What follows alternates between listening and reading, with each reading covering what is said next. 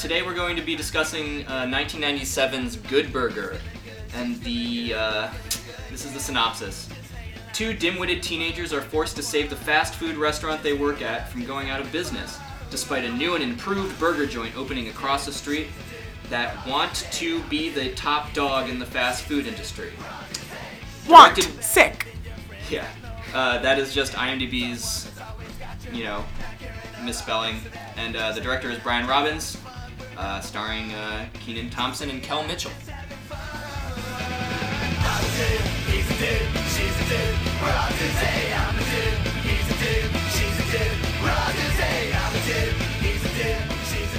Hey guys, welcome to the Kids Table. Uh, this week we are discussing Good Burger, as Matt just informed you. Uh, Matt, you want to say hello again? Hello there, guys. Um, and to discuss Good Burger, a movie from what are we, 96 now? 97. 97. Oh my god, we've been doing so much 97 lately.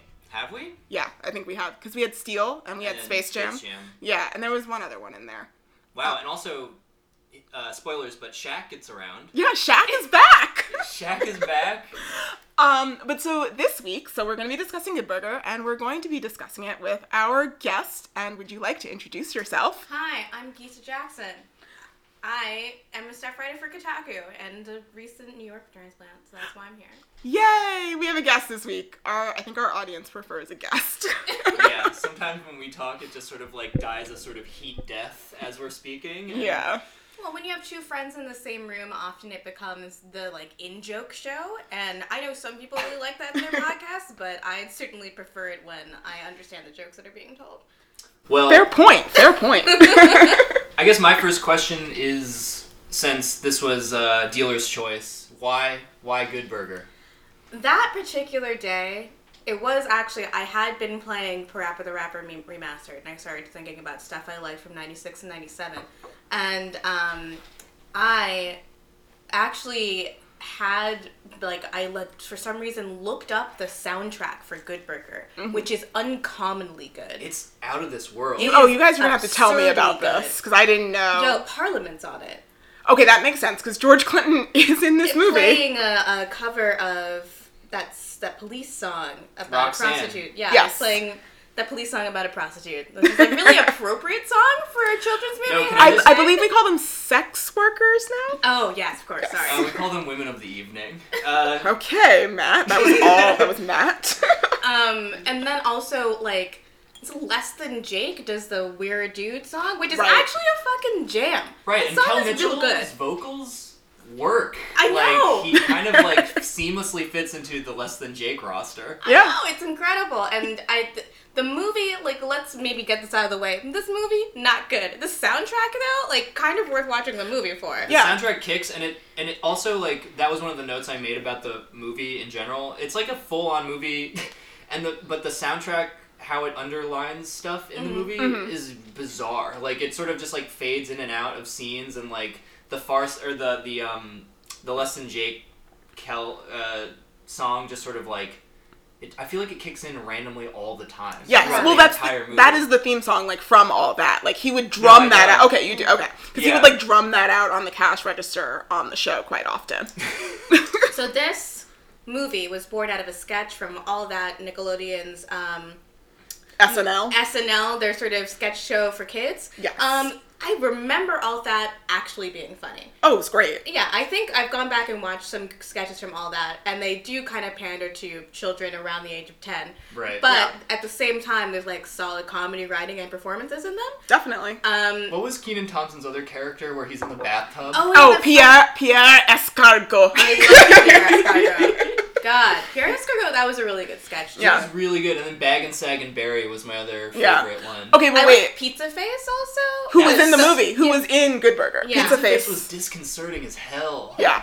Oh my Yeah. god. Okay, but wait, before we dive in, and we will contextualize contextualize uh, Good Burger further, but I just wanted to uh, get back quickly to a discussion that we had on our last episode that we had a surprising amount of engagement with. Yeah, what was the numbers on people who voted? I think it's uh, 144. We put up a quick Twitter poll uh, to help Matt and I settle a debate from our last move from our last movie, Sidekicks, starring uh, Jonathan Brandis and Chuck Norris. and Chuck Norris. Um, and that movie features a scene where kids have to climb a rope in gym class, Right. which is a thing that I thought was not real. And I put up a poll on Twitter, and um, apparently it's a real thing. What's the num- What are the numbers? What are the hard numbers we got about it? So we had 147 votes. N equals 147. Uh, size. Fucking nerd. Percentage, percentage being.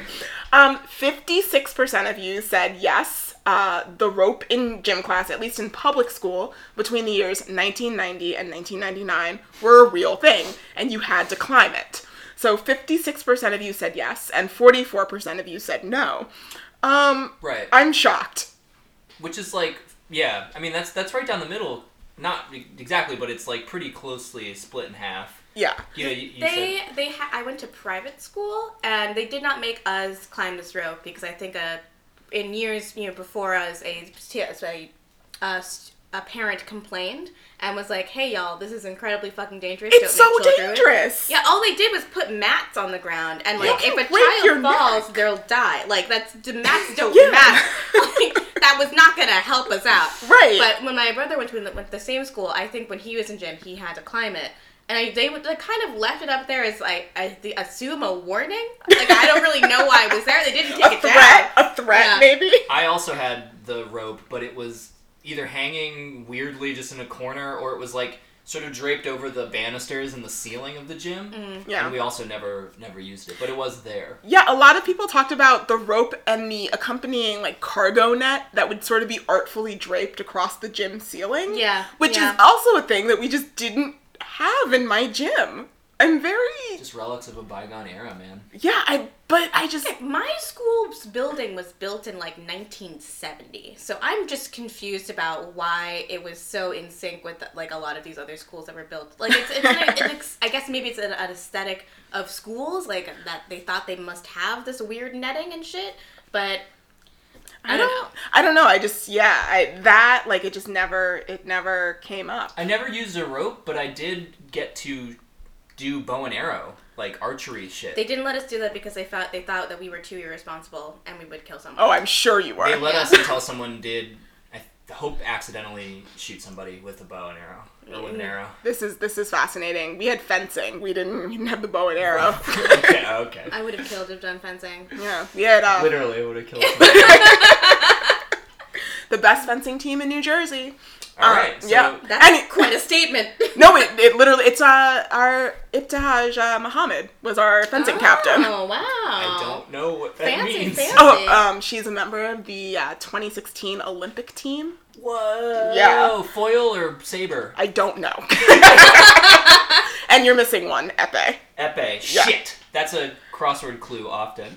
Yeah. Um, okay. wait, can I just go down the um, the Good Burger soundtrack really quick? Yeah. Yeah, Because yeah, it yeah. does kick and it's got a lot. It it's got bangs. it's got fucking Tracy Spencer, The Pharcyde, Warren G, Wow. Less Than Jake, Yeah. Presidents of the United States, awesome. Peaches. Yep. Red Cross, De La Soul, De La Soul also did a song for Parappa the Rapper 2, which is incredible. yes, 1,000 Clowns, a little lesser known, uh, and then George Clinton and the Digital Underground. Like, Part of me feels bad that George Clinton, like, in 1997 felt that he had to do a song for Good Burger, but on the other hand, one could argue that, like, all that, which Good Burger takes its pedigree from, was known for its spectacular It musical guests. Uncommonly good musical guests. Yes. Like really hitting a lot of good musical like uh, trends before they really hit the mainstream radio. Yes. And because this was a show that really got caught up in um, that sort of 90s diversity kick, Mm-hmm. um, it had a lot of quote unquote urban music. yes. Um, I remember Aaliyah was on here. Aaliyah, like age ain't nothing but a number era Aaliyah. yeah. Like, Diddy was on there, like, I think before he was known as Diddy. Yeah. Um, And they all happily did clean performances of their songs. Yeah, or Yeah. at least clean or Nickelodeon Yeah. cut that shit down. Yeah. Mary J. Blige was on there. Nas, like, can you imagine Nas performing on a Nas. kids on a kids show? I like, know. that's crazy. It's ridiculous. But I guess they all kind of saw the value. It was a show that had so many black cast members. Yes. So yeah. I guess they kind of all saw the value in uh, celebrating that culture for for children. Mm-hmm. Coolio did the intro to their spin-off show too. Yeah, to Yeah. Kenan and Kel. Yeah. and TLC did the intro to all All that, that. which is crazy. Like TLC was maybe like one of the biggest selling girl groups like of that era, and they did the theme song to a TV show. I know it's ridiculous. Also, do you, to your memory or knowledge, can you think of any other variety SNL style variety show sketch show geared towards that age group ever again? I mean, I think Mad T- Mad TV was not geared toward That's that like age all group. that kids but it who was then like grew for up. edgy sixteen year olds. Exactly. Yeah, exactly. for yeah. And like all that felt edgy, I think. It really wasn't. Mostly but it knew because how of to the- wink, wink, nudge, nudge enough. You know. Yeah. There are a couple moments in Good Burger that were like innuendos and shit that were like kind of Mm-hmm. edgy. Yeah. Yeah, I mean, just the mere fact that the female love interest like theme song is Roxanne. Yes. Yes. like- that's a Well, lot. no, her the the like weird like call girl that they hired. Yeah. Carmen Yeah. Electra. Was it Carmen Electra? That's Carmen Electra. Are you sure? I thought Yeah. it was, and then I like didn't. That's that's Carmen Electra. okay. Yeah, she looked a lot older then than she looks now. Right, and Kel then is proved to be yet again the one of the first mainstream asexual protagonists of a movie. Wait, what are you? Blackstreet and a tribe called Quest. That's crazy. are also part of the. No, they are uh, musical guests and all that. Yeah. And like Drew like Dru Hill performed Tell Me on a children's show. I'm sorry, that's just I know. My- I'm looking at this and it's insane. We're just looking at a list of the musical guests now, and it's ri- it's ridiculous. I can't believe that my mother would have like would have They let had me listen to Tell Erykah Me Badu. on and on. Jesus, man.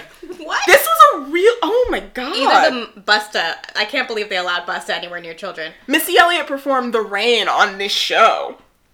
Oh my god. And then Sugar Ray in the same series. They gotta throw one out for the white kid. Sh- Sugar Ray performed Fly in the same season. Yeah, but there were some Robyn early adopters also. They had Show Me Love. Yeah. on the show. Robyn? Really? Yeah. yeah, yeah. That's I, this isn't That was a but- huge. Actually, "Show Me Love" was a huge Nickelodeon hit. It was a very Mm. popular song amongst youngsters because it is Yeah. really inoffensive and she has a great sort of smooth sounding voice. And it was like, you can tell that now. You can tell now comparing "Show Me Love" to uh, her more recent stuff that it was completely a record like a label mandated. Oh, completely. she like I'm imagining the Robyn now, with, like coupled with that song, makes no sense whatsoever. like you can see like she still has the short butch girl haircut Right. but like that was the, as much as she was like allowed to be herself it really sucks Wait, Kendra, did you Yes. have like further? Did you say that you did some sort of like uh, independent research into Nickelodeon's casting practices? or Oh, something I mean, that? I, I was trying to. So there's a really good book, Slimed. Um, it's an oral history of Nickelodeon that came out a few years ago. Um, and I was trying to look up. I thought I had my Kindle with me, and Kindle lets you do all that nerdy highlighting shit. Yeah. And I had done all that. I didn't have my Kindle with me, but there is some really interesting stuff if you read that book about the casting process. Um, not just for all that, but also for uh, Wild and Crazy Kids. I don't know if you remember Yeah. that show. Um, and then also Hey Dude. Their Oh, man. their Bud Ranch. What do you call that? A dude? Oh, a Dude Ranch. Dude Ranch, yeah. Yeah, and also um, oh my God, what's their camp show? Salute your shorts. Salute Your Oh, Shorts. Yeah, amazing and just like how uh, their process and like how much diversity they wanted to have. I can't remember the details, but there are some interesting things about that in that book. If you go find it. So is it more like is it more like a really rigid quota system? yeah, they had they had a quota. Okay. Yeah. But it feels like yeah, I don't know. It, it you you're right though. Like the amount of like at least musical artistic talent that was like excited to then I don't know. uh, Yeah. Though supply their names to this thing. if you think about the shit that then surrounded all that, and all that came on Snick. Uh, I remember Snick. Yes. I remember demanding that my family allow me to watch Snick, which Oh, they hell did yeah. very nicely do. oh yeah. Yeah. My Is that the parents. stick stickly shit or No, what? that was the summer. That was in the That's- afternoon, their summer thing. Yeah, Snick was S N I C K. right. Not to be confused with the group that then helped, you know, the civil rights movement in the South by registering black voters. Also Snick. I got that confused. I Please, rem- please keep those two clear. no, I just remember like when I was younger, I actually did get those two confused once. anyway, um, so but if you could think about the shows that all that was surrounded by, which would have been like, ooh, I'm turn that off. Sorry, guys. um, which would have been They had Alex Mack, Yeah. Space Cases, That show was actually low key extremely good. Yeah. Just FYI. and then like there was one other show that now I can't remember, but they were all like kind of equally as diverse, but not as in they would have like one black character. Like Alex Right. Mack's best friend was black. Yeah. What was Um, that? A- A- Alan Alien. What was that? Uh, Yes. Oh, um, Fuck. What is that called? Journey to Allen Strange. Alan Oh, Strange. Allen Strange. Yeah. He didn't have a belly button. Yes. Do you know what I'm talking about? Is that no the guy without a belly button? That's Kyle X Y, which was no, that's Disney also show. Yeah, that's also But true, There's though. also Yeah. another alien one. What? called- Okay, that's weird. That's a weird thing. Yeah. Okay, I didn't think there would be two dude without a belly button shows. Hey, I- if you if you're not the Coneheads didn't have them either. If Oh. you're, if you're not born of a terrestrial umbilical bound mother. fair point. Okay, fair, fair. Um, but yeah, so like I feel like the diversity on all that point being is was a was more natural, honestly, than They all. seemed like they were friends instead of uh, young child actors being instructed to act like they're friends. yeah. Um, and so some of the actors from all that, other than Kenan and Kel, did appear in the movie that we watched this week, Good Burger. One of them was, I believe, Josh Server, who Yes. was Pizza Face. Yes. he was a server. I Yeah. had a crush on Josh Server. Me too. Before I really understood what crushes were, Yeah. I just was like, I really wish that they had him in more sketches so I could continue looking at him. Uh, the most innocent of crushes. Yeah, it was really. I Yeah. didn't. I didn't know what a sex was, but I did know that he made me feel really warm. Um, so Josh Server was in this movie. Also, Lori Beth Denberg Yes. of uh, She's great. she's fantastic. She's hilarious. It's kind of too one bad. Of the, one of the best. What? Yeah. Where is Lori Beth Denberg? she tried to do mm, uh, more acting after all that, and uh, she is. This is before people really recognize that like female comedians can be funny, but also she's a bigger girl, Right. And so she had to deal with a lot of fat phobia. You see her in a couple of movies as an adult playing the like fat girl that gets made fun of for being fat, and it's really unfortunate because she is incredibly, incredibly funny. yeah, it's Yeah. and at a young age too. Like Yeah. she was on point. Like what was it? Factual information. Yes, yes, yes, yes. And it was like this real controlled rage humor thing that was going on. Like Yeah. very much appealing to the children's sense of like lol so random, random is funny. But also like it was a performance that was kind of like pitch perfect for like just a person who's uh, super mad and trying to contain it, which is a very complex idea for a young child actor Right. to, you Yeah. know. And but felt born of experience. Yeah. too, Yeah. Which is why she kind of nailed it. Yeah. Yes. What I would not have guessed is that she's over 10 years older than me. Like, that's actually surprising. She was born in 1976. And I always, I thought of her and I as more of contemporaries. Yeah. I did also, or maybe like a few years older than me. Ten Yeah. years is like a lot of years. Yeah. She's 12 years older than me. That's bizarre Hmm. to think of. still very young. It's just sort of weird to me also to think of to find myself thinking of her career as being over when she's like ma- maximum like 37 and years old or I think over is kind of fair because the last I mean, she was on the Steve Harvey show for a really long time, um, which I do remember. She, oh my God, she Bullet Head. It was her, a guy named Bullet Head, and someone else. There was the Bullet Head was the white guy, and then there was a black guy whose name I can't remember. But they were actually really funny together. They were a funny trio. But since then, she has not had a a solid role. she didn't hit the female comedian zeitgeist. She Yeah. was way too early, and that's really too bad Well, she was a talent. in I that want way. her glorious comeback. Yeah, in that way, she's kind of similar to Kel Mitchell. Yeah. Um, But Kel what Mitchell, happened to that dude? we we did super cursory Yes. l- research beforehand, as we always do. He seems to be. I mean, like he's been divorced. Mm. That's about the biggest twice. That's about the biggest hardships we registered. Kendra, Yeah. one time you said to me of a man, I trust him about as much as I trust a basketball player, and Kel Mitchell's face projects that to me. did I say that to You, you? did actually say that to me. That was a, a sentence you said to me, and I remembered it my entire life now. what was Oh that? shit! Oh, that's right. It's fine. Yes, um, that sounds like something that I would say. Not gonna lie, because I consider basketball players like, uh, No, they're shady. They're yeah, shady. they're all real shady. I there's something Shaq, we're gonna find something.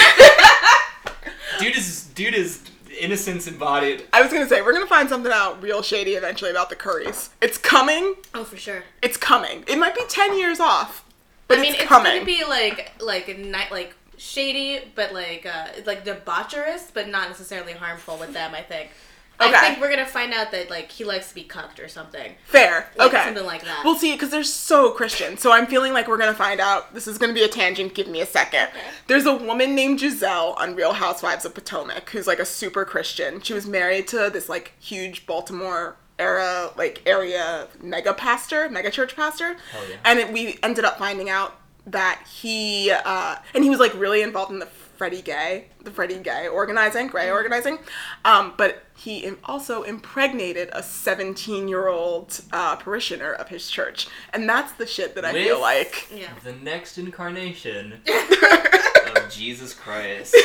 But Yeah. that's the shit that I feel like is coming. I feel like it's With- clear enough that like they love each other to death. That Yeah. they are like just having wild and crazy sex with other people, but with each other's permission. T- okay, like, Like, a like a Will Smith situation. Yeah, where it's like they're allowed to fuck other I'm- people and they do some crazy shit with other people. Right. It's like they talk about it and they're okay because they're so in Yeah, love with each other. because we process they process their emotions together. Yeah. and it's fine. yeah.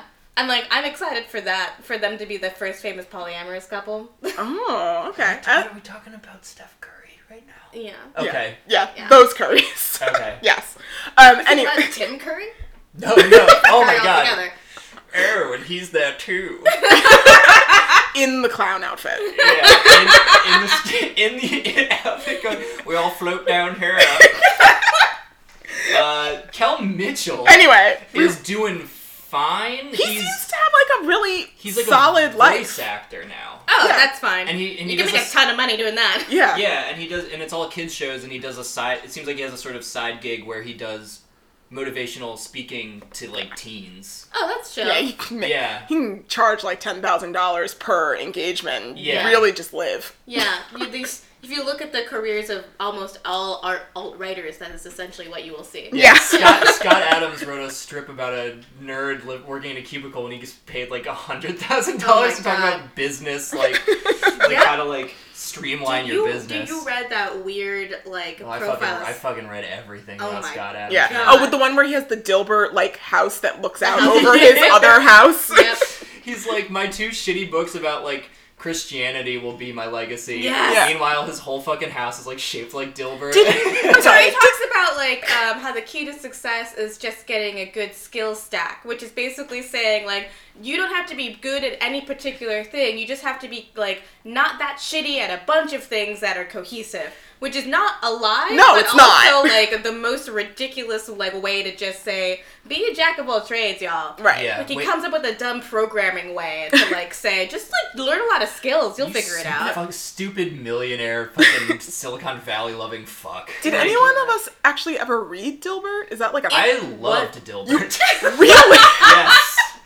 what did you What did you love about Dilbert? I like.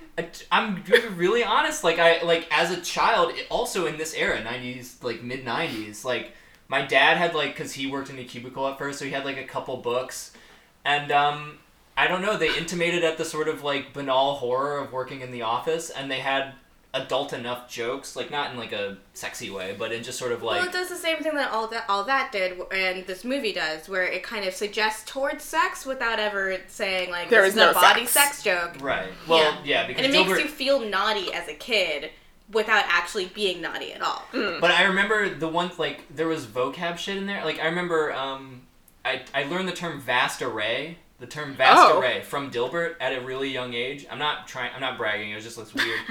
and I used it in an essay in school and I remember that my teacher called my parents in because they thought they were writing the essays for me and I, it was my first like mic drop moment as a kid where I'm like nah bitch I I use that word Yeah, bitch, she thought. yeah.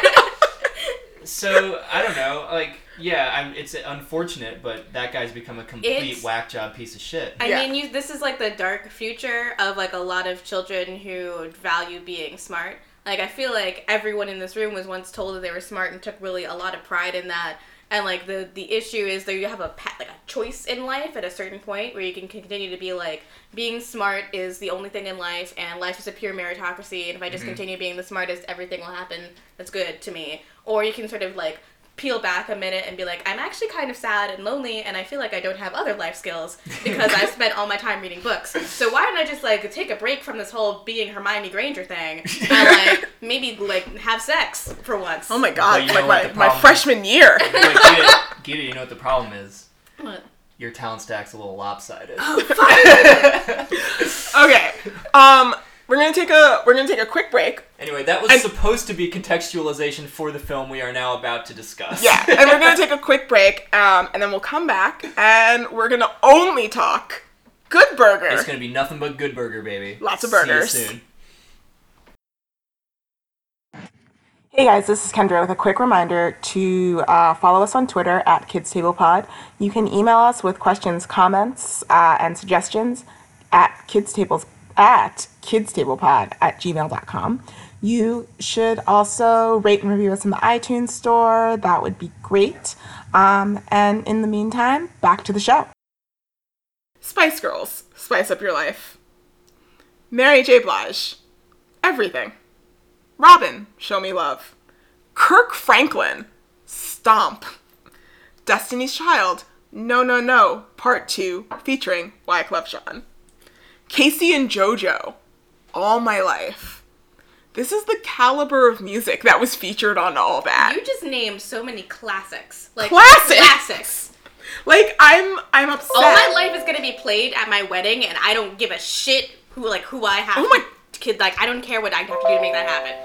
All My Life was was sung by I think I mentioned her last week, Iman Johnson, at the fourth grade talent show. Wow. Yeah, I remember it. Not David Bowie's wife. Not no no no, not David Bowie's wife. I just I just wanted to read some of those off just to like really just reinforce what a cultural staple. Yeah, all they that also had was. Shaq doing "Heat It Up," so I yeah. You know who was in this movie was Shaquille O'Neal. We did, and that's like complete. I actually didn't know that when we chose this, so we really got a good got a good segue from Steel into Good Burger. George Clinton was in this was in this movie as well as offering some music. He also uh, wrote that song for the Mario Brothers. He did a cover of uh, "Walk the Dinosaur" for the Mario Brothers movie. Matt, Matt, we're not talking about the which Mario is a Brothers. good no movie. No, Uh, nope. Worse, also- worse than Suicide Squad. Fuck- fuck No, off. it's it's worse than Kita. It, it's worse. I'm not gonna argue with you about that. I'm just I'm interested in this conversation at a later date. Okay. At a later This will date. be off mic. Also, Sinbad was in this movie. Yeah.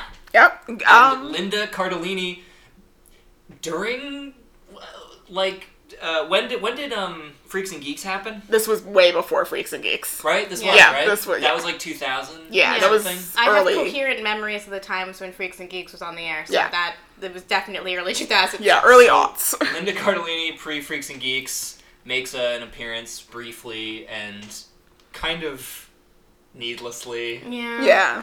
Um, but shall we begin talking about the film Good Burger? The film. Should we? Are we calling it a film? hmm Okay. All right. We're giving it some gravitas. Well, was it shot on film or was it shot on video? Because that's what the Oberlin College Film Department taught me is what you why you call a film a film. Very good. Oh very good wow! question. Should we use that criterion from here on out? I, I guess so. Call it's a movie movies. then. Yeah, it's a movie. It has.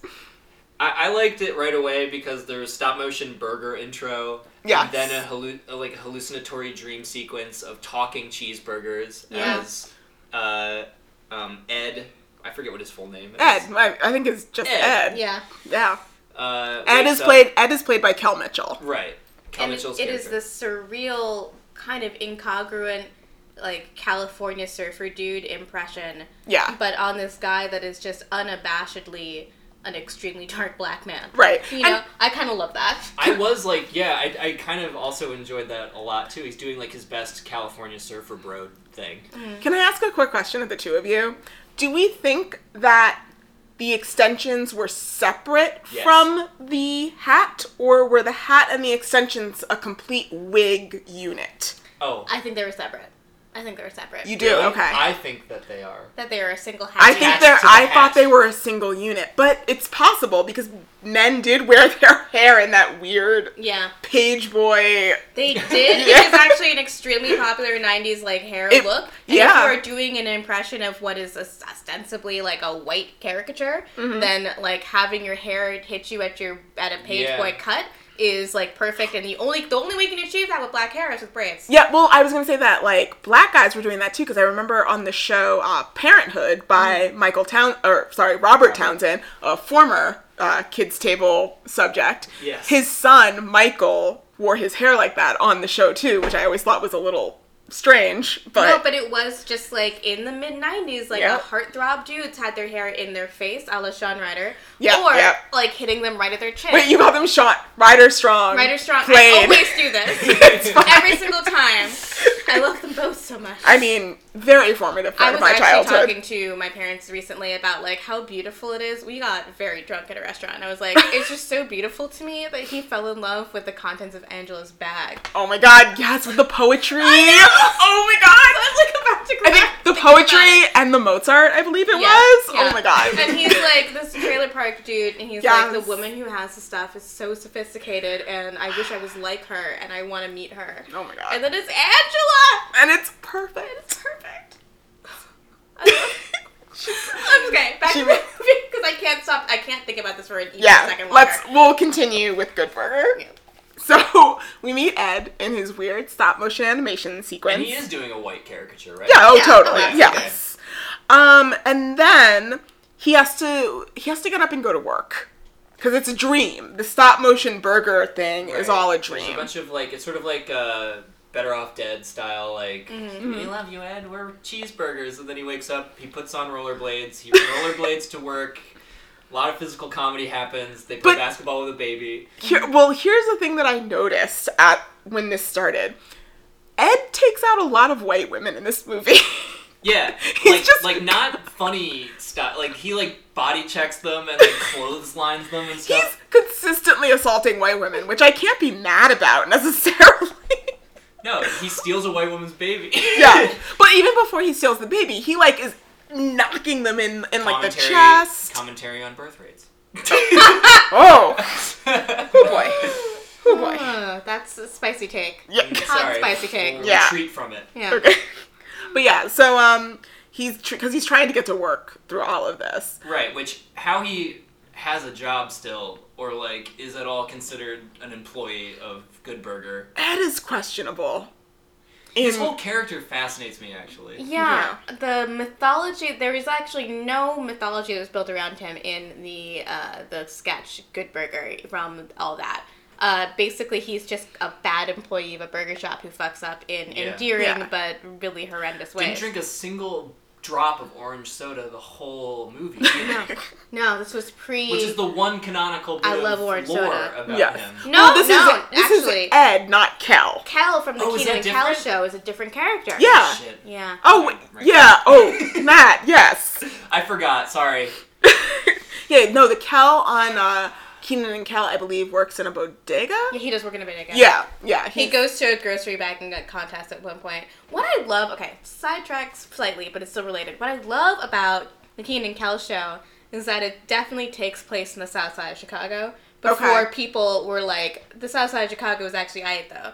Like, it was Mm-hmm. like, take, took place in a place that is majority black, seems like it's a little shabby, but also is like very respectful about like the fact that people actually live here and they have the same kind of misadventures that all teenagers do. And like, yeah, that guy works at a bodega. and He looks at the corner store. People buy orange juice and orange soda. And, like, Which is where Kel Mitchell also is from. And I was about to say that makes so much sense to me because the way I'm remembering the show is that it takes place in New York, but I think that's just because I, as a child who grew up in New Jersey, placed everything in Brooklyn. yeah, it's Pretty either much. like New York, like the parts of New York that did not become cool to live in until now. Yeah. Or the south side of Chicago. Yeah, but Like, this out that makes sense because Kel is from there, so Yeah. I get that. Yeah, it definitely takes place in a neighborhood that is like run down but full of people that care a lot about the residents who live in it. Yeah. And it does it really subtly. I was thinking about this in relation to another Nickelodeon show, Hey Arnold, where Hey Arnold Mm-hmm. also takes place definitely takes place kind of in the hood. Yes. Not not explicitly, but it's telling stories of people that live in poverty. I mean, they're all immigrants. They're all immigrants who live in that house. Yeah. Yeah. Hmm. And but Arnold still got to live in like the cool like tech boy best dream bedroom. room. Yeah. Yep. Yeah. He had a pet pig. Oh yeah, he kind of can't, can't, can't be mad about that. Oh, see, I was just thinking about that. He had a fucking skylight in his bedroom, Yeah. which I, that's the dream. Yeah. I wanted one when I was a kid. Me too. Really badly. Yeah. I have a friend now who has a skylight in her bedroom, and she's like, "Oh, I just kind of can't go to sleep on the weekends now." it's like I wake up at like 6 a.m. because the sun's blaring it down in my face. Sounds like a nightmare. Yeah, Yeah. that's kind of bad. it's not the worst. Okay. Mm. So, So- Ed, Ed works at Good Burger. Yeah, and well, we have to talk. He runs into the way he meets Kenan Well, okay, so yeah, then Yeah. Kenan Thompson. Dexter Reed Yes. is his character's name. Mhm. He is finishing up school before the summer. Yeah. Uh, Sinbad is, I guess, his teacher that he has an inexplicably antagonistic relationship with. It's weird because all Sinbad wants is for him to be a good citizen. It seems like Yeah. that's all he wants, and he's doing it in a very like. And it's all like it's all like black is beautiful. I think black is beautiful is like written on his his shirt. yeah. So it's all very positive, but for some reason we're meant to root against him. Well, I mean, it is this kind of thing of like the way that Sinbad wants Keaton to be a good young, you know, good black guy is like a very um doesn't really respect the fact that Keaton's also like a kid and kids are gonna fuck up. So it's mm. like enforcing the idea that he has to be like the most positive example of blackness at all times and can't just isn't allowed to have mess up in the same ways that other students are. Mm. So like while like for a nuanced adult audience, you can understand that like while he has good intentions, like he is setting Kenan up for a situation which he can only fail because he's like 16, 17 in this movie and Yeah. like he's gonna you know be late to work sometimes and make bad decisions sometimes and can't always make the best decisions because he's a child. Right. Well, I think there's there's making bad decisions and they're spinning out on a on a highway. He's illegally taking your mom's car Right. and crashing it. Which can Yeah. we talk about this? So his they live in ostensibly they're in L.A. Okay. Yeah. They're in California They're- for sure. Right. They might be in like the south side of LA. Is kind of what I was guessing. Kenan says my mom is in New York for business at one point. But his mom so is his mom just left him in LA alone for the summer? I didn't get the impression. Oh, but yeah, the the timekeeper. There Yes. are no parents in this movie because Ed wakes up and leaves a huge ass house. Uh, well, I assume his parents are there somewhere, but Kenan's parents, we are told, or his mother, we are told is just She's a single mom. right. She's a single mom and she's in New York for business for the summer, which leads me to believe that they are very wealthy. Also, because of the fact that he's like, I'm gonna sit by the pool. Yeah, he's like, oh, I'm gonna steal my mom's sweet ass car. right. And this summer I'm gonna buy, be by the pool. It might be one of those above ground pools that's like not as classy, but yeah. Still a pool. It's I still a pool. Okay, I'm glad that you said that, not me. I know now that Kendra was feeling that way. Yeah. Below ground pools are a thousand times better. Uh, they're thought- just yeah. a thousand times more expensive. That's I all I'm Yeah. getting at. The above, ugh, the above ground pool. Look, it's still a pool. I'm not gonna say no to a above ground, above ground pool. But there's just something about if it. If I had a choice, if one friend had an above ground and the other one had an inset pool, yeah. I would go to the inset pool. No hard Inset pool, man. Yeah. But you can't do the cool whirlpool move in the inset What? pool. Wait, what world? What are you talking about? Where Yeah. you just swim, you just move around in a really rapid circle around the perimeter of the above ground pool until a, a little mini. You, I don't forms? believe you have that kind of stamina. The hell? I do and have done it before, and I'm strong. What, like 15 years ago? I am 45 and look 55, but when I was in high school, I did it for sure. Okay, alright. Oh, you were a rower. So. My first boyfriend had an above ground pool, but he always had to like. One, he was like a gross, horny boy that would just keep trying to hook up with me in the pool, and I'd be like, "Your the rest of your family uses this pool, so it's not." Ugh. Um, and he'd always also always have to like drain it and like have to duct tape the lining together, and I was No. like, "That's not waterproof." You didn't like to like make out and like dry hump in like the family bouillabaisse that is his pool. No, I really didn't. That was bad. Oh, that's so gross. Oh, I I don't don't want get to where you're believe coming this. from. Um, Okay, so Kenan wants to hang out in the above ground pool all I still, summer. I, I, yeah? is so why is Sinbad like essentially a clown? Why is he wearing these like crazy clothes? I think is, that's like, likes like uses like weird like That was the Outdated. '90s interpretation of like what a ch- a corny former Black Panther was. I think. Yeah. It's like I keep sometimes when Like I, I read shit on Twitter like that that parody sketch goes through my head. It's like I'm black, y'all. I'm black, y'all. I'm blackity black. I'm black, y'all. Yeah. Yeah, yeah. And like that's like Afrocentrism after it sort of had its moment of being very trendy in the early '90s Mm-hmm. became this thing where like a bunch of young black people were like, yes, we understand it's good to be proud of being black, but also like, can we think about anything else ever? Right. You know. So that's that's. I was just yeah. I assumed that was like a reaction again, and like Sinbad being maybe also also of that era. Yeah, I don't because know it, it about- skirts very, very close to like pull up your pants, Bill Cosbyism. Yes. Yeah. Yeah. And I think that is what is attempting to be like mocked or derided here is like the idea that black people can't allow themselves to have a youth. Right. I feel like they almost didn't go far enough though, because Yeah. by the time we get to the end of the end of the movie and like we're supposed to see Sinbad as like this kind of villain antagonist, I'm like he didn't do anything wrong. But you Like this really- entire movie. It He's seems like villain. there's about a half hour cut from this movie. Right. Yeah. Yeah. Like there's about a half hour of plot development and character development that is not in this movie. and yet No, it's I felt still so too bad for him. Yeah, Yeah. but and yet this movie is still too long. Yeah, God, it has the exact same problem as um, Peter Jackson's Peter Jackman's King Kong, where they clearly cut the wrong shit. Peter Jackson's. Two Jacksons. Yes. I had a beer and a half. Hugh, It's Hugh- cool, man. We all fuck up. We have all. I said Shaq was seven six for the entire Steel podcast. He's seven one. I do know that. Hugh Jackman, Peter Jackson. You Huge, know, huge Jackman. He- More like. I mean, I guess if we're You still see if we're Logan? still I making that joke in recently watched- 2017. I recently watched, as in two days ago, watched uh, X Men Apocalypse, and Hugh Jackman is in that movie. Wolverine is in that movie, and it's very Mm. clear that they had him for one day. And had to like come up with an entire character arc with for one day of shooting. Oh, yeah. So what happens in the end is Jean Grey kind of gingerly grabs his face, and it's uh, Sophie What's Her Fuck from uh, Game of Thrones. Turner. So she looks about fifteen, and Hugh Jackman is a, a man. He is like a man man. Yeah, he's like Uh, so he like old. grabs his face gingerly. They look into each other's eyes, and then he just gives her a look, and then just runs out an open door. Never see him again for the rest of the movie. Classic Wolverine. yep. I've literally never been madder than I was when I was watching X Men Apocalypse. But that is a story for another day. So Have that conversation later. Dexter Reed, thinking he's going to lead a life of leisure and and zero work uh, this For the summer. Classic. Classic privileged kid. 90s summer. Ugh, just poolside, hanging, sleep until noon. Hell yeah. He uh, steals his mom's car and crashes it immediately because Ed, while rollerblading to work, rollerblades in front of the car and he swerves to miss him and crashes into Sinbad's Yeah. car. Crashes into Sinbad's car with Omarion in the car with him, Yeah. which it was shocking to me that Omarion like wasn't a big enough deal to be in more of this movie. Because I feel like 97 was like peak Omarion. Mm-hmm. Do you know what? I, Like, because he was on Sister, he would have been on Sister Sister as Roger Yeah. still. Yeah. and like imma- immature had not yet tried to become IMX. I don't think. No. No. No.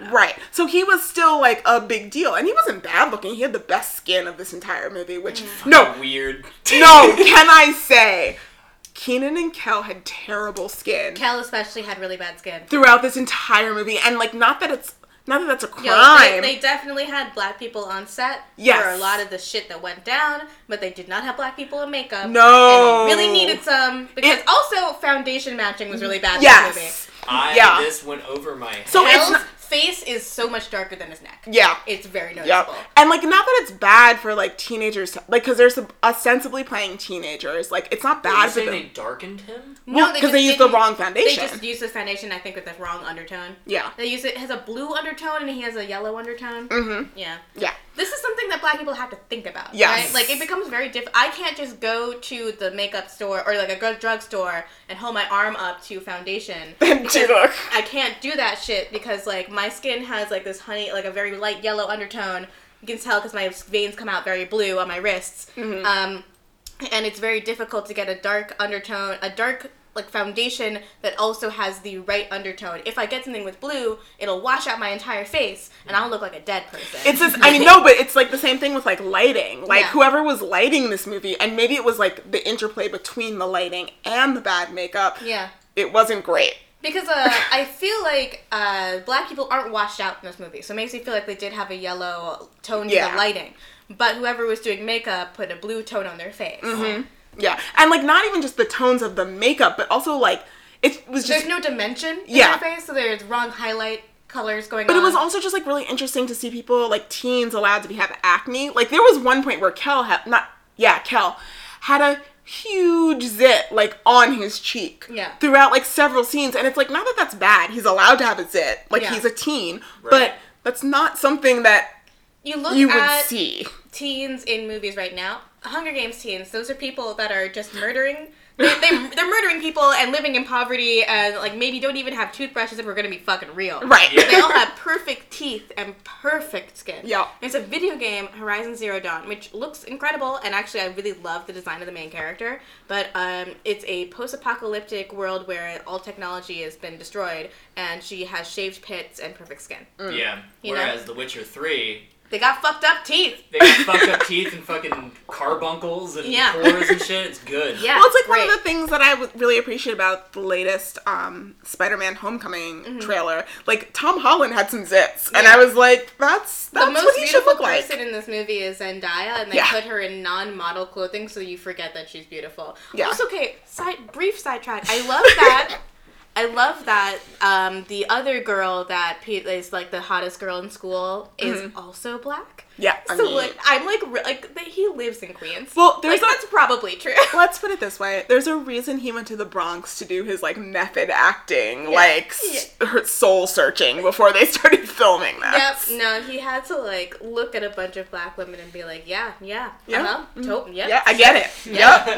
yep. Okay. Anyway, The point being, uh, their skin was very interesting to look at. I you didn't notice their from skin. this perspective, it's just like if you watch a lot of media with black people in it and like are constantly looking for yourself in movies, you begin to notice the ways in which filmmaking in general just does not serve black people and Yeah. black skin. One of the best parts of Luke Cage is that everybody's skin Oh looked my God, luminous. Like so everyone good. looked beautiful, and they knew, really knew how to light skin tones so that the richness and differing tones of black skin really like shined. Um, I, I'm- as a as a just a blotchy, shitty Irish person with like rosacea and acne and all the fun stuff, uh, I, I feel like I very consciously, no matter who it is, just don't pay attention to skin on Yeah. film. Well, the only like- time it happens is like HD stuff where like it's like weirdly thrown into relief. at the advent of cinema, there it was almost impossible to film black skin. So you, what we were seeing here is just like there's a long history of uh, technology catching up to being able to film a significant population of the yeah. planet. I mean, it's the same thing with like this computer is new and it can only it does like facial recognition for me signing in, Right. and it can only catch my face in like the most optimal of lights. Yes. Yeah, my phone is able to identify that there's a face in a picture when I save a picture of an anime character, but not always when I save a picture of myself. like that's like just 100% Oh true. no! if I take a screenshot of Fire Emblem Heroes, it Yeah. always knows there's a face in there. But if I take a selfie, it does not always know. yeah, it's Yeah. it's tough. Yeah. It so is. like this I've is heard about that. I've heard about that. yeah. Crazy like you need to be like parchment white and Yes. have like the relief enough to like register. Yeah. Yeah. Okay. So. We watched a movie. Dexter Reed needs to get a job. This is against his desires to lounge by the pool. He um, tries to get one at the- Mondo Burger. Mondo Burger, which is the big corporate chain competitor to Good Burger that is the crux of the problem with this movie. right. Not the problem, the Yeah. So he tries he tries to get this job at Mondo Burger and Which is basically uh, just Chipotle or Five Guys. It's Yeah. like a It's like a really nice burger place. yeah. yeah. But they're putting um weird additives in their burgers as we I To make them bigger, I think. Yes. Yeah. I tried to write they it's like growth hormone. I tried to write it down, but I I didn't. I forgot. It's like tri- it's like trioxylate. uh, Like it, it begins with a T. I remember it begins with a T. Cool. But for me, what was really fun was that when we go to this evil burger corporation, there are three main henchmen. One white guy who looks like Spike from Angel. No, A little bit. no, Or Billy Idol. no. You should be able to see Kendra's face right now, dear listeners. Fucking yes, No. and dude. What the hell?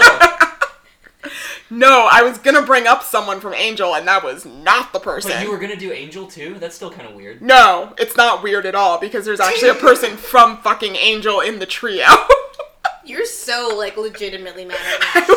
how She's like- mad about an Angel reference, so I don't know. Take from that what you will. Go ahead, Kendra. how fucking dare you? That man did not look anything like James Marsters of the of the mid aughts, who was beautiful. He was pretty hot. He was. Yeah, thank you. hot. He was gorgeous. Well, I deeply apologize. Thank you.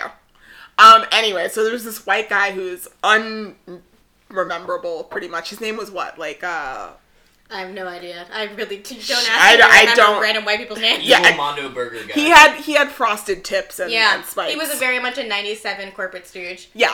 And then there was the so he was the leader, and then there was another white guy who I kept thinking was Armie Hammer, but Armie Hammer was what like ten when this movie Like a 10 came year yeah. out. Yeah. And, So- only, and only six foot. Yeah. So definitely not Armie Hammer, but reminded me of him. But then, really excitingly, it was J. August Richards, who was actually from Angel. He also deserves a better career than he got, I know. right? Doesn't Yes. he? Because one, he's gorgeous. Yeah, he's well, so beautiful. So he looks like, and this is not an in joke because I'm sure this person will be famous one day, and you went to school with him, um, Mike Brower. Yes. He looks like Mike Ooh, Brower. Low-key, I was like, I'm sure you only actually sleep with white girls, but I kind of love you. this is going out publicly. I'm sorry.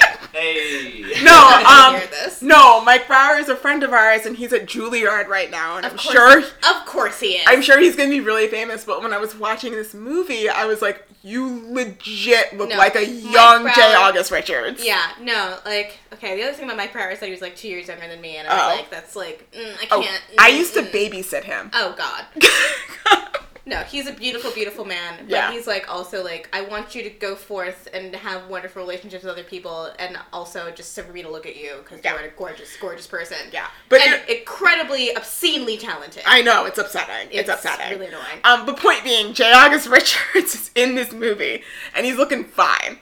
Even in this like weird like polyester like plasticine Yeah. Star Trek uniforms that they have them wearing at Mondo Burger. Mondo Burger looks very like late '90s, like a lot of neon and like lycra. Yeah. like, weird. Yeah. But it was like really tapping into that proto millennial aesthetic where, you know, like in the late 90s, 98, 99, people started being Yeah. like, well, the future's coming, so. right. we better put on our fucking PVC suits. our our and- Y our Y two K suits. Yeah, Yeah, yeah, yeah. like if you ever saw a show called Shasta McNasty, which to me is like the epitome of like 1999 aesthetic. It's that kind of like horrible, bright, garish bullshit.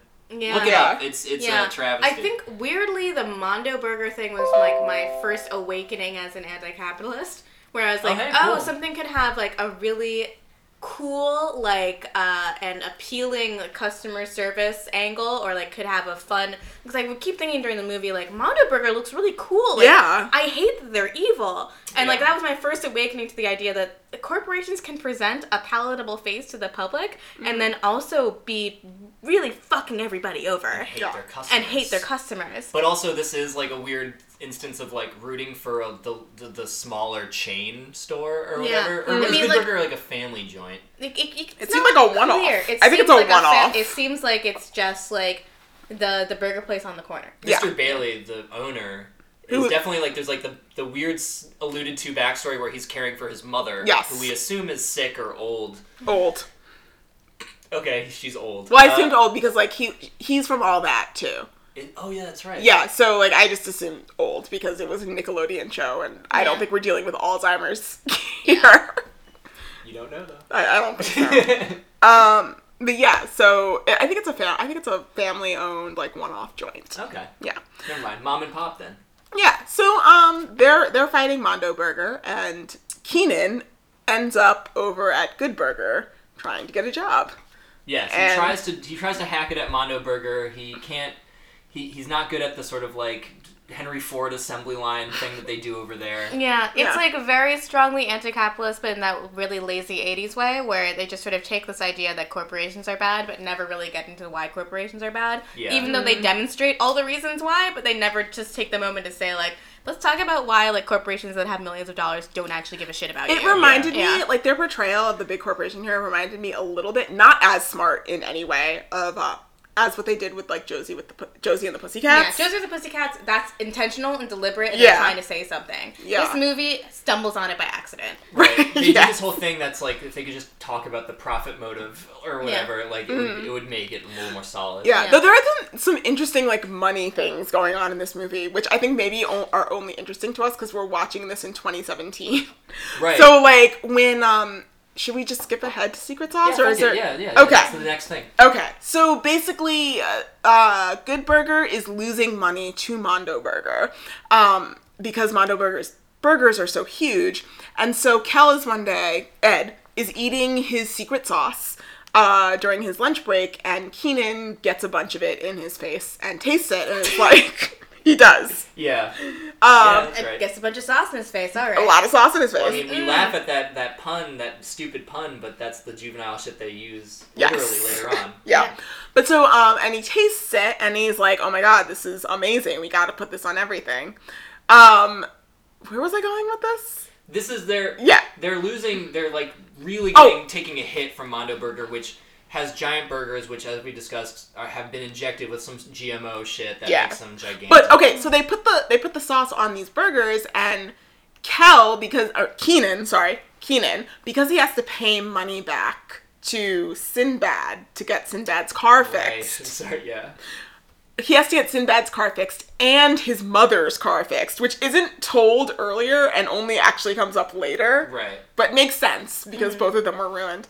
Um, he presents Ed with a contract being like, you can only keep 20% of the proceeds Right. from what you're making off this sauce, and I'll keep 80%. It's low key some fucking like they like they're making a weird like this this is so bad, but feels like they're making a weird reference to Rain Man here, where like Rain Man. Huh. where it's like someone is it's they're Ed is uh, presented as like a stupid guy. Yes. Like the whole like reason why his character is here and funny is because he's charming and childlike but not very intelligent. And so you have this mentor figure that is completely taking advantage of his like naivety and like a nascent skill at something, which is also the same dynamic that they have in the Kenan and Kel show. Mm-hmm. Like that's the plot of Rain Man.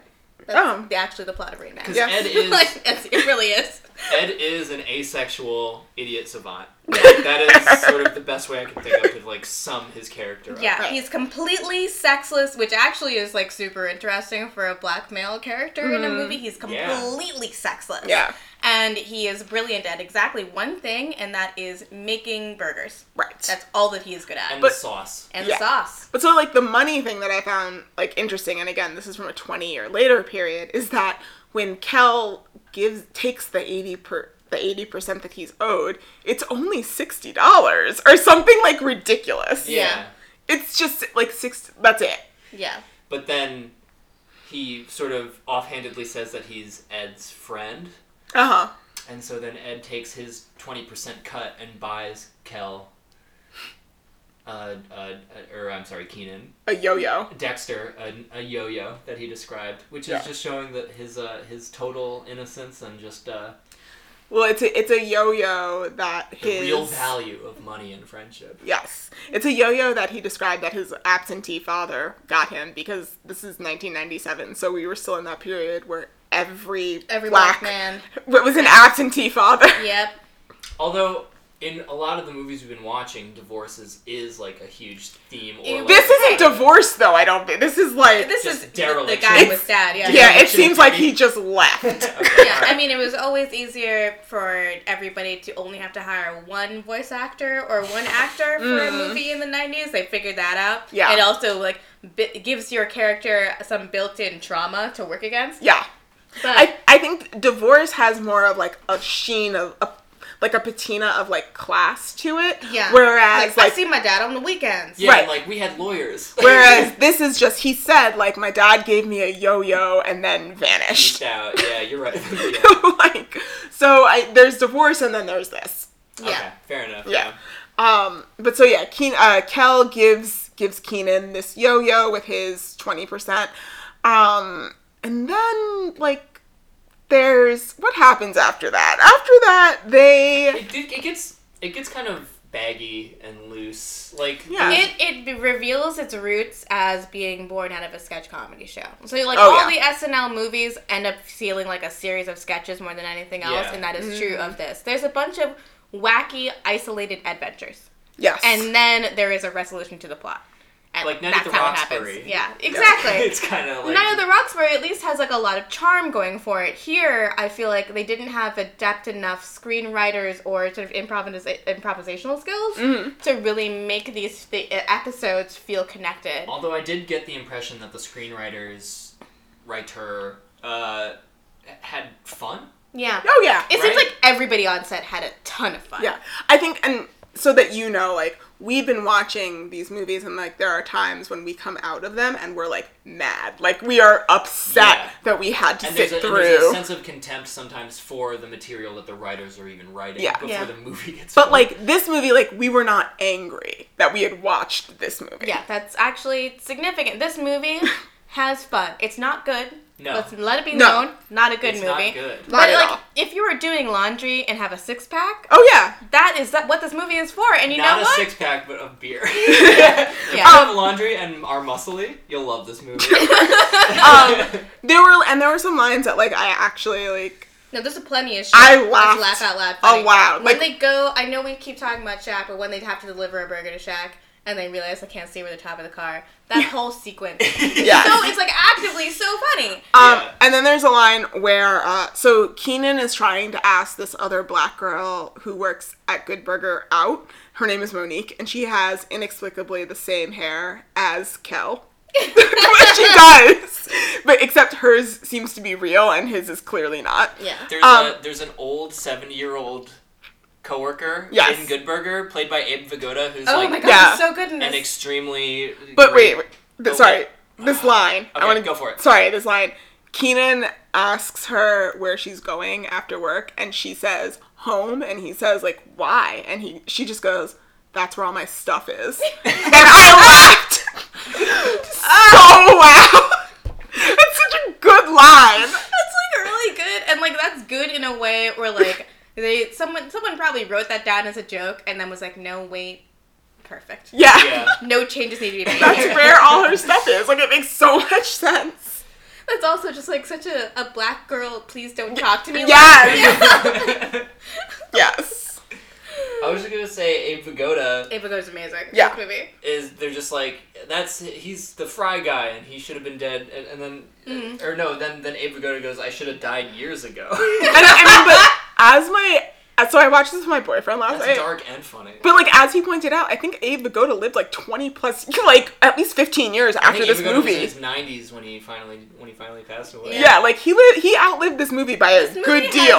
a star-studded cast that's very surprising, actually, and I.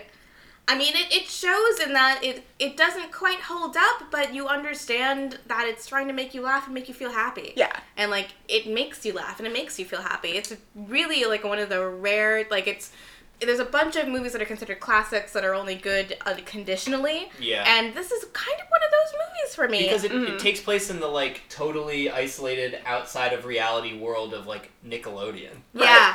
Right. Nickelodeon was always trying to create a space where all kids kind of did feel equal, even acknowledging that they came from different backgrounds, and that's what this is. They were successful for a stretch of time. Yeah, Mm-hmm, I think mm-hmm. Snow Day is the closest relative to this movie. Mm. Where it Really? yeah, Snow Day was a, originally actually a Pete and Pete movie. Mm-hmm. Pete and Pete was, Yeah, speaks that's to a very specific Yes. experience of suburban New Englandness. Which is interesting because most of it was shot in and around my hometown I in New Jersey. Actually, my right before I went to college, me and a couple of friends went to the high school in uh, Ellen's house. Oh. Yeah, Whoa. and like took a bunch of pictures there and shit. And then we also found the house from the opening scene. It's a Korean neighborhood. We went and had great Korean food afterward. Nice. Nice. The uh, the house from the Hallow the big Halloween episode is like in my town, and that so was funny. that's when they told them they were like, you can't shoot here anymore Yeah. because apparently it went so awry that they were just like, no. yeah, I uh, I can imagine. And, but like the thing about um, Pete and Pete and Snow Day is that it takes this very specific experience and makes it feel incredibly universal and also warm and kind.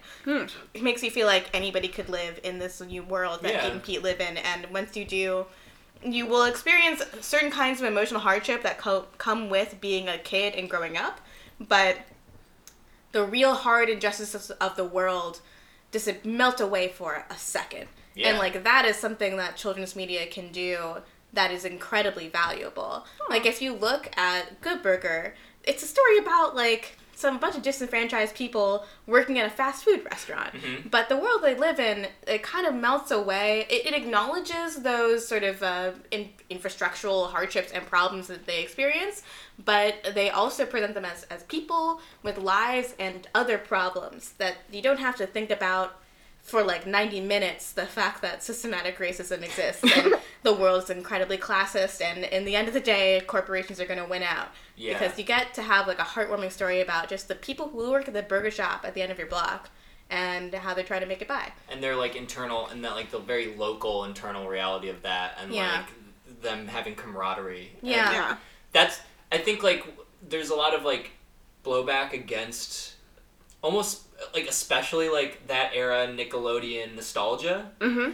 but like i think that is part of the reason why that nostalgia is so powerful too Yeah. is because Yeah. that is a stretch of time where nickelodeon as a network kind of nailed that feeling which Yeah. is like you want to talk needed. about safe spaces like this is what this is what it is Nickelodeon was a safe space. no it was. You was want Mr. like Bailey to come up to you because you messed up making burgers and go, "What in the name of ground beef is going on?" yeah. And like that is charming. Yeah. no, yeah. it captures a real kind of magic that's just distinctly different from Disney magic. Also, Disney just takes place in worlds where racism doesn't exist. Right. This is a world in which people are black and they have that culture, but also they have a, just a little life that revolves around like their yo-yos and you know fucking less than Jake singing at the singing at the beach. Have you Yeah. watched the music video for that song by No. the way? No. It oh is my god. extremely good. It's extremely good. Ooh. Yeah. Yeah. Check that out. Yeah, Maybe to. I'll drop that in. Mondo Please. Burger, Yeah. a final attempt because they start getting slammed by the secret sauce, sends Carmen Electra. I guess you're saying. Yeah, it was Carmen. It was definitely Carmen And Electra. this is when we hear the George Clinton cover of Roxanne. Yes. Yeah. Uh, a hired call girl who's there to basically fuck Ed. I mean, not even hired though. It sounds like she was on the payroll. I Yeah, think she like, was on the Mondo on, Burger on payroll. Retainer They to just fuck have an escort on retainer. Yeah. Yeah, Yeah. because they're evil and they do this. Uh, and that's when the line came out because they're trying to get the sauce. And then uh, whatever the dude is, the, the frosted tips goes, Oh yeah. if anyone can get the sauce out of Ed, it's Roxanne. they said that. And they're talking about his cummies. I actually, I actually have a distinct memory of my dad like guffawing under his breath and me being like eight and being like, "What's so funny, Dad?" and him being like, "That- "Nothing, just nothing." Absolutely nothing, sweetie. Yeah. Um, that doesn't work. She ends up getting like horribly wounded. They go to a fucking lit uh, miniature golf course though. Like in Yeah, the it's like a- meantime. That's true. It looks Yeah. like That medieval is times. true. I like would go on that. Oh, I would be there instantly. I don't even really like miniature golf that much, but like especially if they had drinks. If Yeah. you if you got some grog or some mead, and I can do that course. Do good? I that's the thing. I don't think good miniature golf courses exist anymore because that's a very '90s. Yeah. They must. Thing. They just must be rarer. Yeah. Yeah, I feel like I, the last time I did miniature golfing was indoor miniature golfing at a weird, um, a, like arcade place in New England somewhere, Mhm. and it like kind of sucked, but it also kind of ruled because they had a bar. Yeah. So like that was tight, but like I remember dinosaur miniature golf. Right. No, And, like, that totally. shit was awesome. it was always in the '90s. It was like always attached to a really good batting cage. yes. There was Yeah. always Yeah. mini if you golf- were lucky, they had go karts. Yes. If you were Yeah. very lucky. Uh, I believe it was like Sports Center on Route 22 in New Jersey. And you could co- you could select the color ball you wanted to play with. Yeah. yeah, totally. Yeah, that's Yeah. a pink one. Yeah. Always. Um. All right. I kind of want to blitzkrieg through the remainder. It's fine. It's fine. Sorry. Like not a lot happens in this movie. Yeah, I mean, Because Car- it's Not much actually real. Yeah, so Carmen Electra uh, gets very injured trying to seduce the secret sauce recipe out of Kel. right. Meanwhile, uh, Dexter Reed Kenan is on like a date, I guess, because there's like a subplot where he's in love with a coworker. The one who has the same hair as Yes. as Kel. Yeah, Monique. exactly. Um, and that goes well. Yeah, kind of. Then they fuck. I, I kind of get confused actually. Like they find out that there's hormone in the patty because they try and up the size of the burger by using more of the growth hormone. And it explodes, right? Yeah, yeah. Not Well, yet. yeah. Okay. Though I do have, I'm sorry, back to Carmen Electra for a second. I just noticed something that I have written down here, Sure. which says Mondo Burger, Arrow, prostitute on retainer, Arrow, Pizzagate. I don't, I we don't, don't know. have to. We don't have to It just elaborate seemed- from We will not. I wrote, I wrote this down. It's my handwriting. I don't know what that means. Nah, we're not gonna talk about Pizzagate. It just maybe it just I thought it seemed like something those Pizzagate people, like if they were really real, would actually do. It's got the restaurants and it's got the sex industry. Yeah. That's about as mm, far as we'll yeah. go with that. Okay. They are committed to an insane asylum because somehow Mondo Burger has the ability to do that. Yes. Then there's a One Flew Over the Cuckoo's Nest parody Yeah. With a that happens. with that a really happens. five minute long dance number, with a five minute long George Clinton composed dance number. which. Like the fact that they had to go out and like hire a a choreographer and then like b twelve backup dancers for this movie. yeah, that couldn't have been no money. That No! was, like, a lot of money. and my attention was lapsing at that point, and I was. That's when I got back on board with the movie. I was like, "Oh, good! I'm, I keep forgetting they will do whatever they want. Yeah. they're having fun." And it seemed like they were either doing like a parody of Thriller or Backstreet's every uh, Backstreet's Back. Like that's what the movements seemed to be. It was very strange. So, I, I- the touch where there's framed Rorschach tests. All I over did see that. all over the place. I just mm-hmm. enjoyed. Oh, and this insane asylum, by the way, was called Demented Hills, which is Demented Hills. very politically correct. Mm-mm. It's what we call all of our We places. didn't really have a grasp on what ableism was or No. was not back then. No. We didn't really get it. No. And also, there's that thing where Ed is officially like the sane one now. All of a sudden, Oh, yeah. comparison, even though his real fault is just sort of he's kind of he's like Amelia Bedelia, right? Oh. He kind of like takes literally like I'm the babysitter, and then he'll like he'd like sit on the kid. Like that's sort of Yes. that's like his main problem. Thank you for that Amelia Bedelia reference. No problem. um, they escape because the dance the dance number distracts the guards or something. But they escape jumping out of like a third story window. yeah, where Abe Vigoda also flies out of a window. God bless that man. Uh, they hijack a, a ice cream truck, which was called Obese Brothers Farms Ice Cream. Uh, Wow, it's a really subtle joke there. really good. Really- Obese has an apostrophe, so it's like Irish or something. Yeah. Like the Obese Brothers. Um, Obese? Obe- oh, yeah, yeah, you did it right. Never Yeah. mind. Uh, there was shark poison put in the good burger meat. Which has to be a thing. Like, I'm sure there's a scientific name for that. Shark poison. Okay. You know. All right. Um, they throw ice cream at. Fuck. It, it, I'm sorry. It gets really muddy for me at the end here. I was like, Um, shark poison is the Greenland shark. okay. I just want, I felt like we should know that. Basically, Okay. that's Mondo Burger's last resort. Is they they're like we can't compete against how good the sauce is, Yeah. Uh, because it's always quality over quantity. You Yeah. know, guys, right? Um, Cap- capitalism. Capitalism, Um, that's definitely the ar- one of the values of the free market is that you always get the best product instead of the most plentiful and cheapest. Right, Yes. because us as rational actors, Mhm. you know, like vying for superiority. When I was in high school, someone went to Milton Friedman's uh, Wikipedia page and changed the hand of the free market to the unicorn of the free market. Nice. Yeah, pretty tight, right? It's real cute that you guys had, Dude, that's Wiki- sick. had Wikipedia when you were in high school. Just like when you know, we were in the library one time, someone just went in and like searched for the word hand in Milton Friedman's Wikipedia page and then find replaced it to unicorn and then saved it. Milton Friedman, uh, you're no longer with us, but your son's really keeping that legacy alive. Amazing. uh, and they get to Good Burger just in time, and they stop some fucking kind of creepy, weird old ladies from eating the burgers. Yeah. Well, they weren't creepy. They were just there They for a good burger. creepy. And They no, they weird. they were they were the least creepy characters in this excited to movie. act in a movie, and they overacted, and it made me uncomfortable. Oh. They were very harmless. It was that's the sixth white woman that Kel takes out during this movie. Oh yeah, that's the yeah.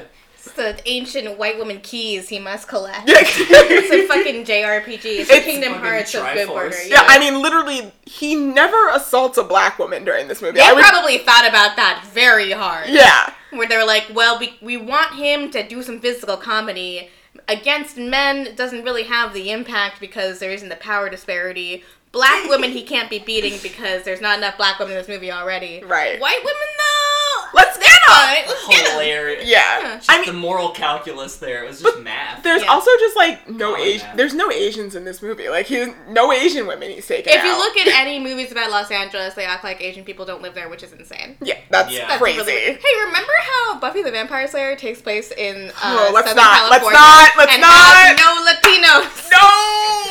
Is that right? yeah. it's true. It's, I didn't know it took place in Southern California. yeah, it's Southern California. There's no Asian people and no Latino people. Uh, there will be a literal hellmouth there soon when it collapses into the ocean. Waka waka. um, they then go into. Sorry, I'm just really trying. They go. It's in, fine. They go into Mondo Burger. Uh, to steal the growth hormone to show it to the cops. Yeah, except I was really wondering whether or not the local cops would be the ones to be dealing with a growth hormone issue. it's the FDA. Yeah, the Yeah. FDA would be really be the ones that would be the one to want to talk about. Because that's right. actually, but that, but see, What? but our this the weird conce- like concession to uh, Ed being a savant. He thinks of that. Mhm. He's like, no, like the the court system is clogged. Cops are slow to this. This would Mhm. require a federal bureau to sort of Oh. investigate properly. So Yeah. instead, he just pours all the growth hormone into the burger patties That's on the right. assembly Yes, line, that's, That's true. right. and they become this is this is I told I love this. This actually is the best like physical visual comedy moment of, yeah. of the movie. I The think. burgers are ginormous. They're enormous and they start exploding. Yeah. He basically commits an act of terrorism by Yeah. using growth hormone to create bomb burgers. I'm glad that you used the word terrorism too, because my boyfriend used the word terrorism while we were watching It's a this fucking. I act of terrorism. They could have killed a lot of people. I know. Really bad. Well, so and he, there's someone gets stretchered out. Someone gets stretchered Yes! out of Mondo Burger while they're celebrating their victory. Like it's like that person's maybe dead, is super injured. so my boyfriend pointed that out, and I was like, "No, they didn't kill anyone doing this." But he was like, "That person is on a stretcher with a cloth over their face." Like, Right, like please don't look at how mutilated they've gotten. yeah, they clearly killed a person. Yep. But it's all good, dude, because small business beat big business. Rand Paul Hell would yeah. so that's the takeaway. Yeah, I mean, uh, and um, Kel intimates that he will like be there. Or sorry, god damn it. What? Dexter Reed. Kenan. Oh, Thompson. Kenan. Yeah, yeah. yeah, Will will ha- continue to work at Good right Burger. because he just loves it so much. Right. I Okay. hate to be this person that Yeah. has to pee in the middle of the podcast. No, have to pee we in the no. That's the thing. We are gonna take. We can take a quick break because I also have to pee, and then when we We're we gonna sum it up. we all have to pee, and then when we get back, we'll do a quick summation, and then we'll do our usual rankings, and it's gonna be a good time, guys. So we'll be right back All right, guys. with more just good. After we get through our water sports, we'll come back. I'll see you soon. with more Good Burger. Bye.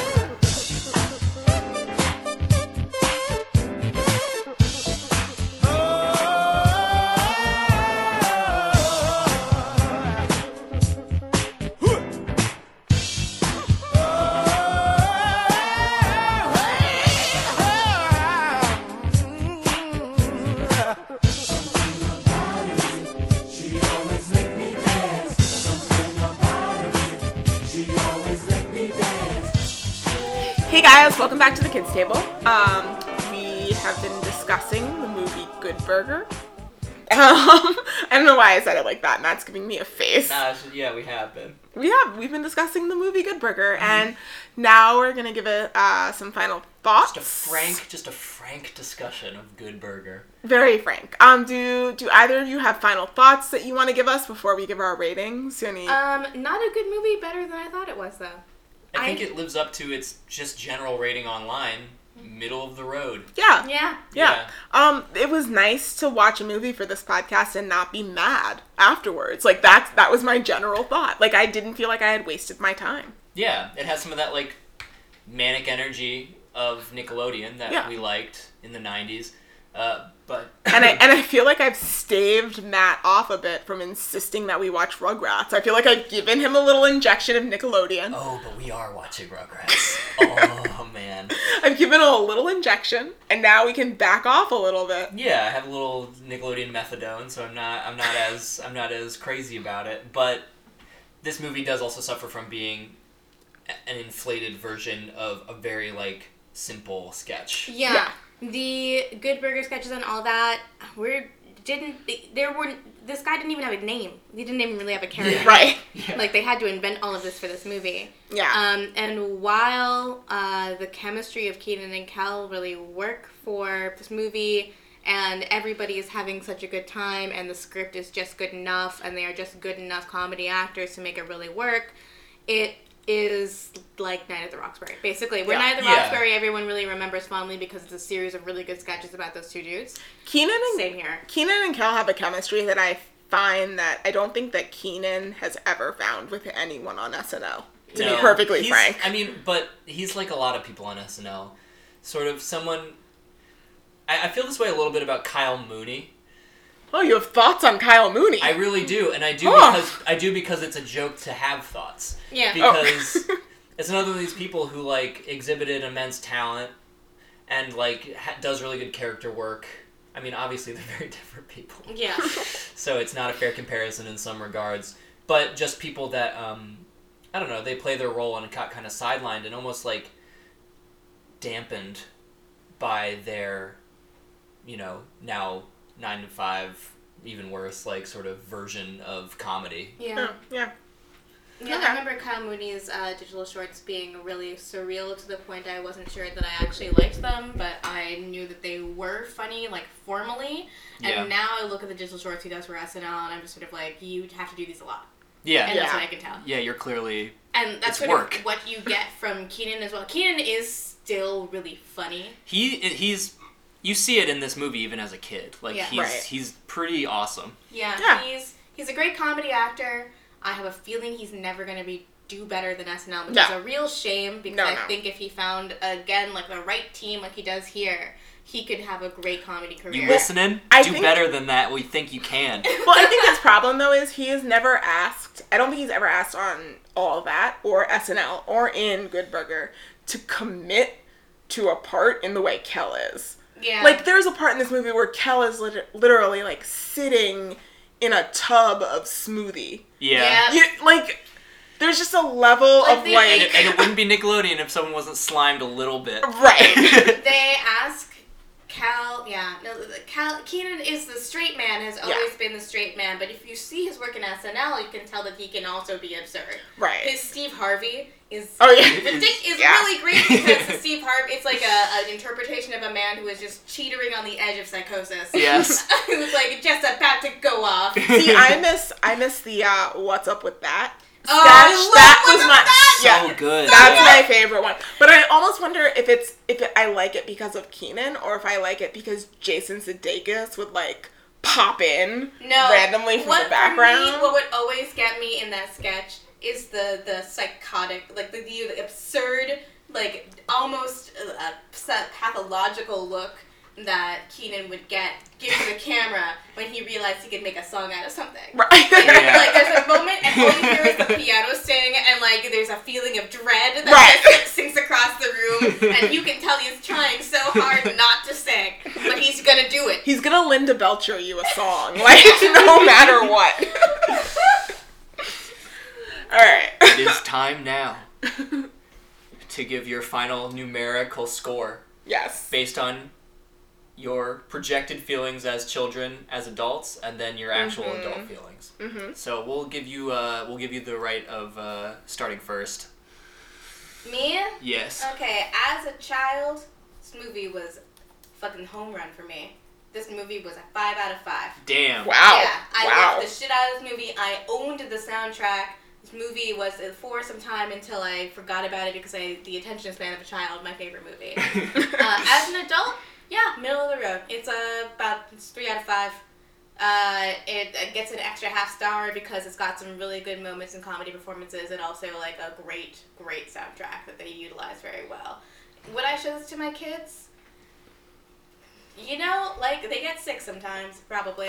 exactly. Yeah, this is a great movie when you got a snowy day and your kids get sick. Yeah. You know, like this is exactly what this movie is for. Not good, not bad, but they'll watch it with you and laugh with you. Nothing truly offensive in it. Um, a couple of good gags, and hopefully they'll be asleep by the end. Nice. Yeah. man. I'll take it away. Go for it. Uh, as a kid, I would probably give this a four. Um, it doesn't achieve the perfect rating uh, simply because um, I'm I was like way more of a sucker for genre. So like fantasy and sci-fi was like just sort of like what automatically got that shit for me. But it's super delightful, and uh, I, I did see it when I was younger, maybe a couple years after it actually came out, and I remember really liking it. Um, and yeah, as an adult, it gets a three as well. Yeah. Great. I appreciate seeing people have fun, Yeah. and uh, there was a fair amount of creativity and like energy that went into this. Like it kept its energy up fairly well for, you know, essentially bloating out a really thin sketch concept into a feature, like a full feature. So yeah, a three. Awesome. Matt, just so that you know, I am now keeping track in a spreadsheet. I know Of what we and get I in these will movies. definitely not be This okay. is the most type A thing I've seen all day. well, it's be- it's because he gave like Super Mario Brothers like something like a four, and I just want him I to love that movie. I, I- just I just want him to know what he is comparing Dreg like Super Mario Brothers to in the future. Okay, I understand. Anyway, I love Um, that. Mo- I love that movie. I I'm aware.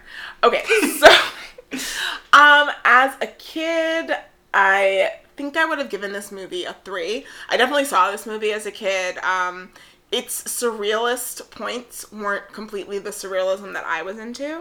There was not like a lot of sci-fi fantasy elements to it. Um but I, I definitely would have liked it because I fucking loved all that, which Yeah. did have sci-fi fantasy elements Yeah. occasionally. Um, so yeah, definitely a three. As an adult, I feel like I can give it a three too. Like like I said, I was not mad watching this movie, which I think has been a common theme of the films that we have watched for this podcast. Um, sidekicks made me very sad. Like I wasn't angry, but I was sad. I think those are the two things that I'm experiencing. There's a lot the of most. tragedy and weirdness around that movie, though. That's external almost. It wasn't the tragedy and the weirdness. It was the fact that the word like C H I N K was used in that movie. I'm not gonna say it. Matt Matt was very comfortable saying. Why don't? Come on, I'm not someone And That these Nickelodeon era movies uh, for kids, it's fucked up, man. like I think these movies, so they prove that you don't actually have to. You, this movie isn't the, the smartest movie. Yeah. It also isn't pandering to the idea that children uh, don't understand humor and are stupid. Right. This has a real plot in it, and it's got characters with motivations, and there's is an arc, even though the arc kind of takes up place in the first half hour and last half hour of the movie. You Yeah. know, but like it, you look at a lot of kids movies from the '90s, and what you see is just a lot of gross out humor with no connection and no real characters, and you you think like. Like it gets a three, I think, also because it doesn't treat kids stupidly. Right. And I wouldn't say that this like this movie was a little long. Like the scene where um Kenan crashes the car, crashes his car into Sinbad's went on forever. Yeah, Well, like you know, was saying like it, it, twenty minutes. Yeah. It was Solid twenty minutes could have been just Yeah. And then like the dance scene was funny, but it also went on forever. Yeah. Um, so like it was a little overly long, but it wasn't overly long in just like an offensive or This could have annoying happily been an way. 84 minute movie. Oh yeah, and 70, 79 even. Yeah. And it, it would have been a better, leaner, funnier, sharper movie. But like, Yeah. the thing is that the things they kept in were really good natured things that both the parents and their children could have enjoyed. Yeah. It wasn't just a whole bunch of like, whoa, slime, like, whoa, this guy got pushed in the mud and stuff. yeah, It's and just only and only one cum this joke. Yeah, Just very a single cum joke. Only There- one. just one, just the one. just the one. Matt's like having a dalliance with like my empty beer bottle over there. Thanks Oh. so much for joining us, guys. Okay. On the kids' table. Matt, do not end this podcast you before. can find my. Okay, whoa, whoa. Okay, let me just. Matt hates ending the podcast in the correct way, where we like allow the guests to be like, "Hey, this is where you can find me. This is what I'm doing recently." Okay, yeah, that it would be nicer of you. I am being first, villainized. but- Okay. okay, sorry. Please. Um, you can find me on Twitter at XOXOGossipGita. I'm staff writer for Kotaku.com, so you can see my work on there every single day. You can actually go to kinja.com slash GitaSJ and just see my articles. Oh. Um, in the next week, I hopefully will have some stuff up about Persona 5. Um, Which looks bonkers. It is so fucking good. She's so played good. it already. Yeah. Um, and yeah, that's pretty much all I'm up to. Okay, Matt, where can we find you? the same place as Twitter. I forget what my handle is, and uh, uh, trickscomic.tumblr.com. There's a hand drawn, sort of semi decent comic that I draw uh, and put a page up every Tuesday. Matt's Twitter handle is at Matthew Torpy, and his Tumblr comic about the Trix Rabbit is really cool. It's about like an apocalyptic world Yes, yes. where the Trix where the Trix Rabbit lives Yeah. with all the other what what company is that? General Mills. All the other General Mills characters. and. Kendra, where do we find you? Okay, you can. I have to advertise myself and Matt. It's really hard. Um, you can find me on Twitter at Kendra James underscore. Remember the underscore, or you're gonna get a porn star. Um, and by the time this comes out, some things about like a new job where I work will have been announced. Oh, so shit. That's really cool. Um, and my most recent stuff is on L.com, and it's about Marvel Comics and their diversity or lack thereof. Um, Matt, do you know what we're watching next time on the kids' table? Do, do you? no. I was asking you. Let's watch. You're not gonna like it. Well, I don't want to promise something that we're We're- not going to deliver. It's gonna be Warriors of Virtue. No, that's not true. that's fucking not true. More than likely, it's going to be that or Rugrats or Rookie of the Year. All right. So stay tuned, and we love you guys a lot. Max, oh, don't you? Ew! and no, that's what the people want. Not okay. No, I can't recommend this to my fans now. Yeah, I'm just like, tell them not to watch the scary ending. um. Well, we all float down here. Goodbye.